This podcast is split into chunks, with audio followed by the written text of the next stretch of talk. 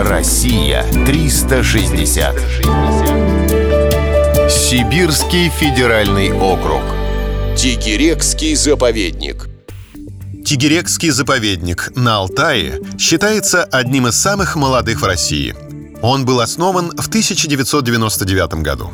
Его уникальность в том, что под охраной находятся не только животные и растения, но и памятники природы и рукотворные исторические объекты. Его по праву можно считать огромным краеведческим музеем под открытым небом. Территорию заповедника делят между собой тайга и лесостепь.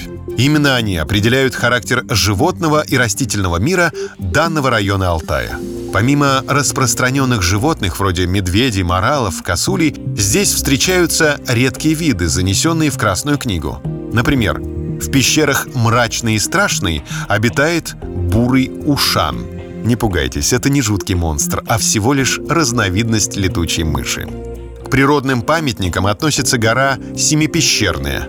Одна из ее пещер называется Мрачная. Это та самая, где можно повстречать бурого ушана – для ученых настоящим подарком стала пещера логово гиены. В ней обнаружили множество окаменелых скелетов и костей бизона, яка и шерстистого носорога. Когда-то в здешних краях водились экзотические животные.